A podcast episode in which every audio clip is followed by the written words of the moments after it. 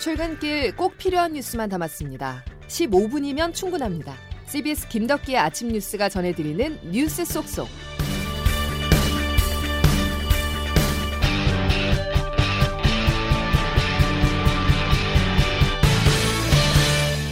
여러분 안녕하십니까? 12월 8일 화요일 김덕기의 아침 뉴스 이번 주의 뉴스를 전해드릴 아나운서 송정훈입니다. 코로나19 확산세가 좀처럼 잡히지 않고 있습니다. 이대로라면 다음 주에는 하루 신규 확진자 수가 900명까지 늘어날 수 있다고 방역 당국이 경고했습니다.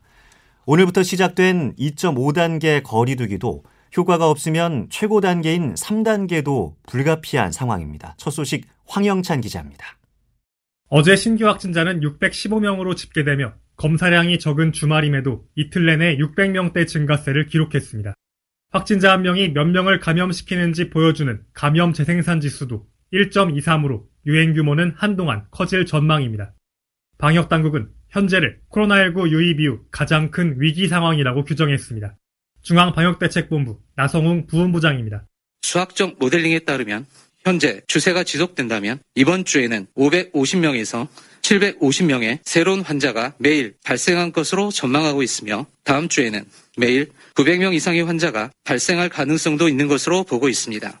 전국적 대유행을 차단하고 봉쇄 조치인 거리두기 3단계로의 전환을 막기 위해선 오늘부터 3주간 시행되는 2.5단계에 대한 동참이 필수적입니다. 오늘부터 수도권의 헬스장, 노래방, 학원 등이 문을 닫고 식당과 대형마트도 밤 9시 이후에는 운영이 중단되며 50명 이상이 참석하는 행사는 모두 금지됩니다. CBS 뉴스 하영찬입니다.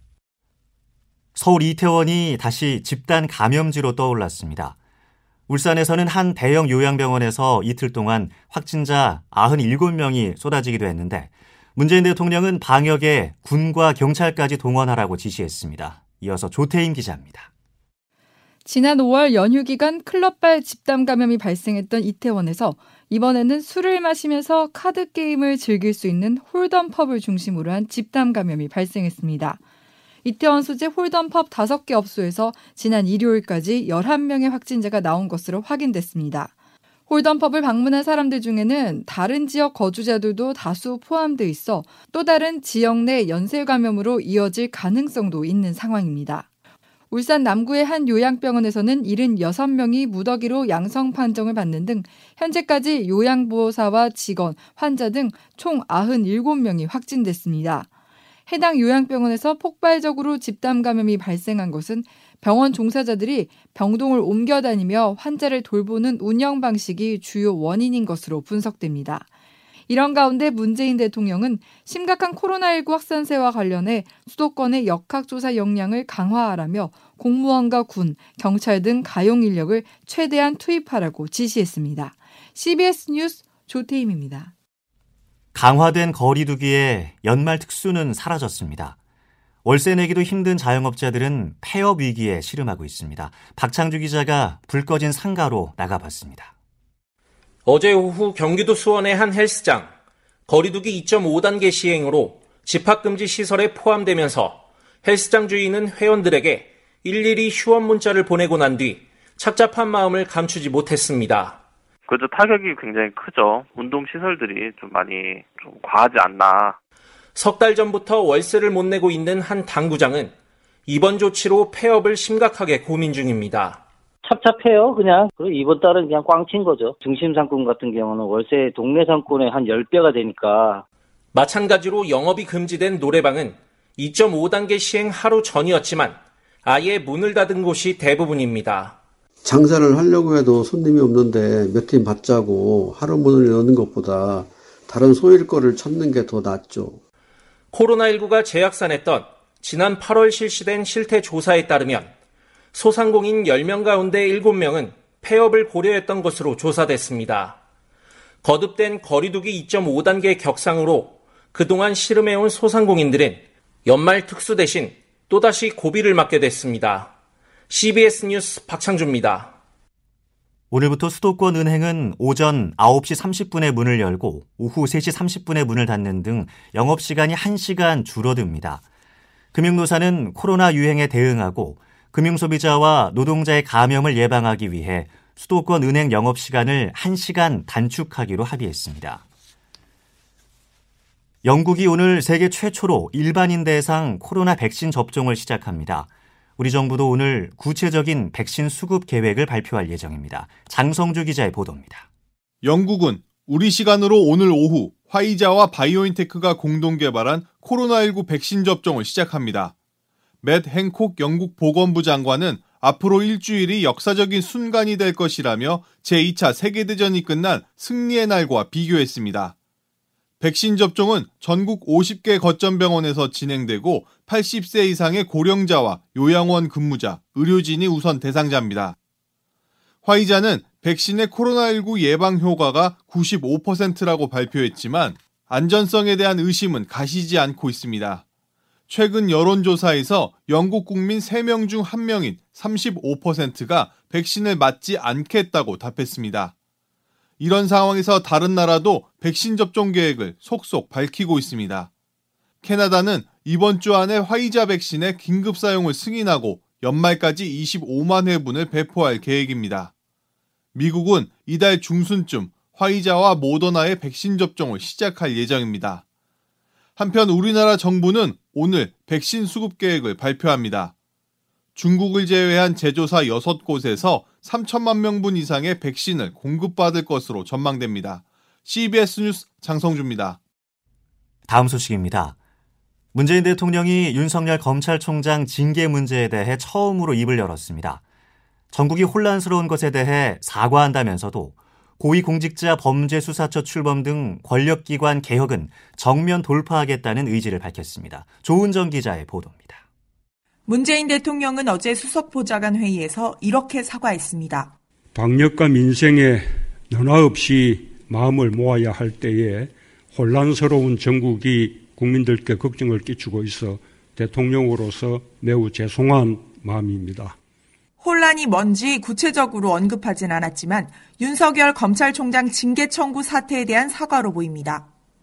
어제 국정 지지율이 임기 중 최저 수준으로 떨어지는 등 여론이 급속히 악화되자 문 대통령이 사과하며 수습에 나선 겁니다. 하지만 짧은 사과 뒤 이어진 해법은 강경했습니다.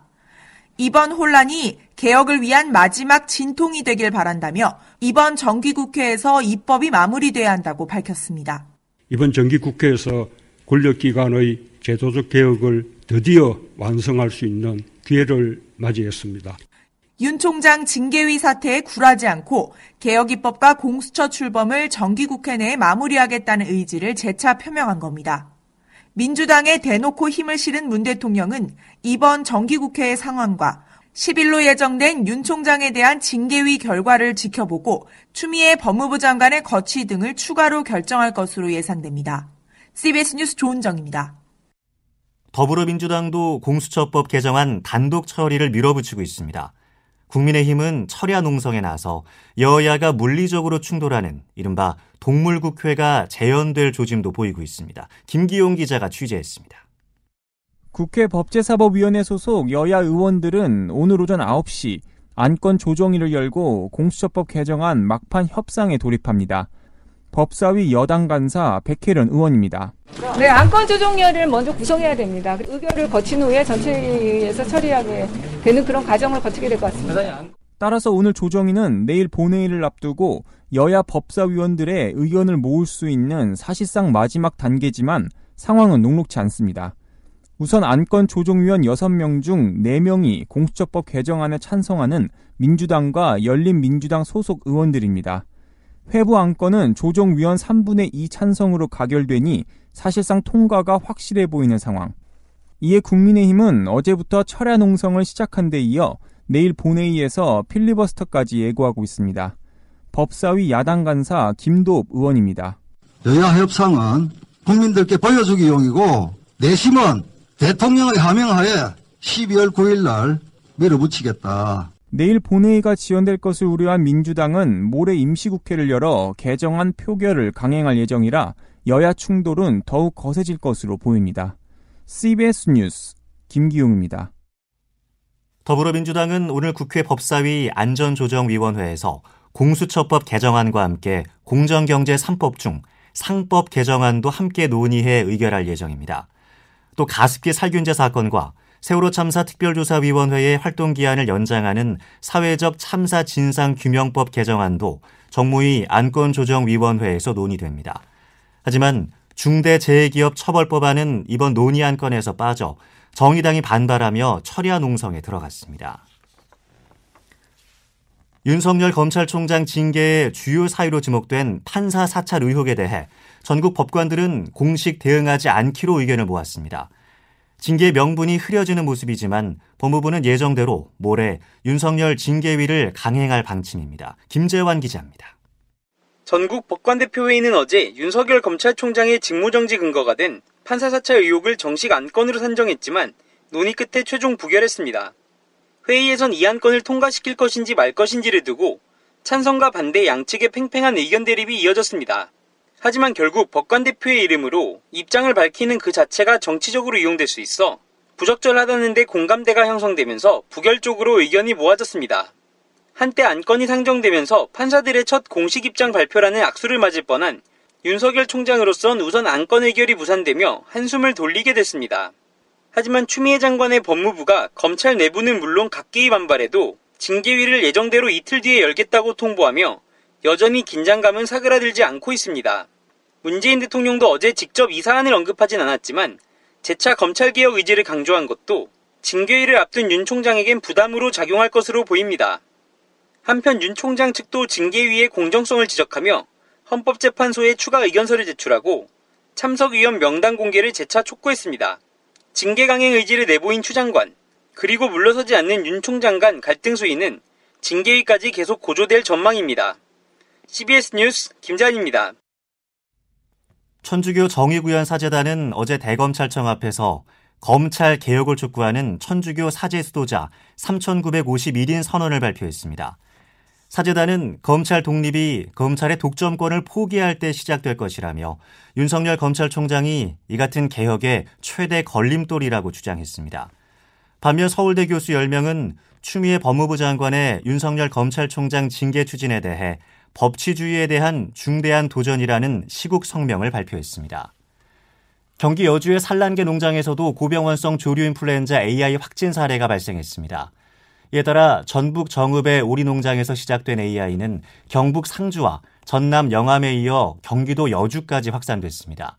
정부 방역 당국은 AI 발생 농장 반경 3km 이내 농장에 예방적 살처분을 실시하는 등 긴급 방역 조치에 들어갔습니다. 이어서 오늘 날씨를 김수진 기상 리포터가 전해드립니다. 네, 오늘 아침 출근길 어제보다 옷차림 한결 따뜻하게 하셔야겠는데요. 북서쪽에서부터 찬 공기가 내려오면서 또다시 영하권의 추위가 찾아왔습니다. 오전 7시 현재 철원이 영하 8.9도, 제천 영하 8.6도, 서울도 영하 3.2도의 분포로 어제 같은 시각보다 6도가량 크게 낮은 기온을 보이고 있습니다. 오늘 한낮 기온도 어제보다 1도에서 5도가량 다소 낮겠고 특히 찬바람이 불어서 종일 체감 기온 낮은 추운 날씨를 보이겠는데요. 서울의 기온 오늘 영상 3도에 머물겠고요. 춘천, 청주 5도, 광주 7도, 부산 9도의 분포로 평년보다도 좀 더 낮겠습니다. 대신에 오늘 이 찬바람이 미세먼지를 밀어내면서 공기질은 비교적 양호하겠고 또 전국의 하늘도 대체로 맑겠습니다. 다만 지형적인 영향으로 전북 동부 내륙은 아침까지 1cm 안팎의 눈이 조금 쌓이는 곳이 있겠고요. 그 밖에 호남과 충남 서해안 제주도에서도 오늘 낮까지 산발적으로 눈이 날리는 곳이 있겠습니다. 반면에 현재 강원 영동과 영남해 안으로는 건조특보가 발효 중인 가운데 오늘 오전까지 바람도 강하게 불 것으로 보여서 계속해서 불씨 관리 철저히 해주셔야겠습니다. 그리고 이번 추위는 내일 낮부터 평년 기온을 회복하면서 차츰 누그러지겠습니다. 지금까지 날씨였습니다. 이상으로 김덕기의 아침 뉴스 마칩니다. 함께해 주신 여러분 고맙습니다.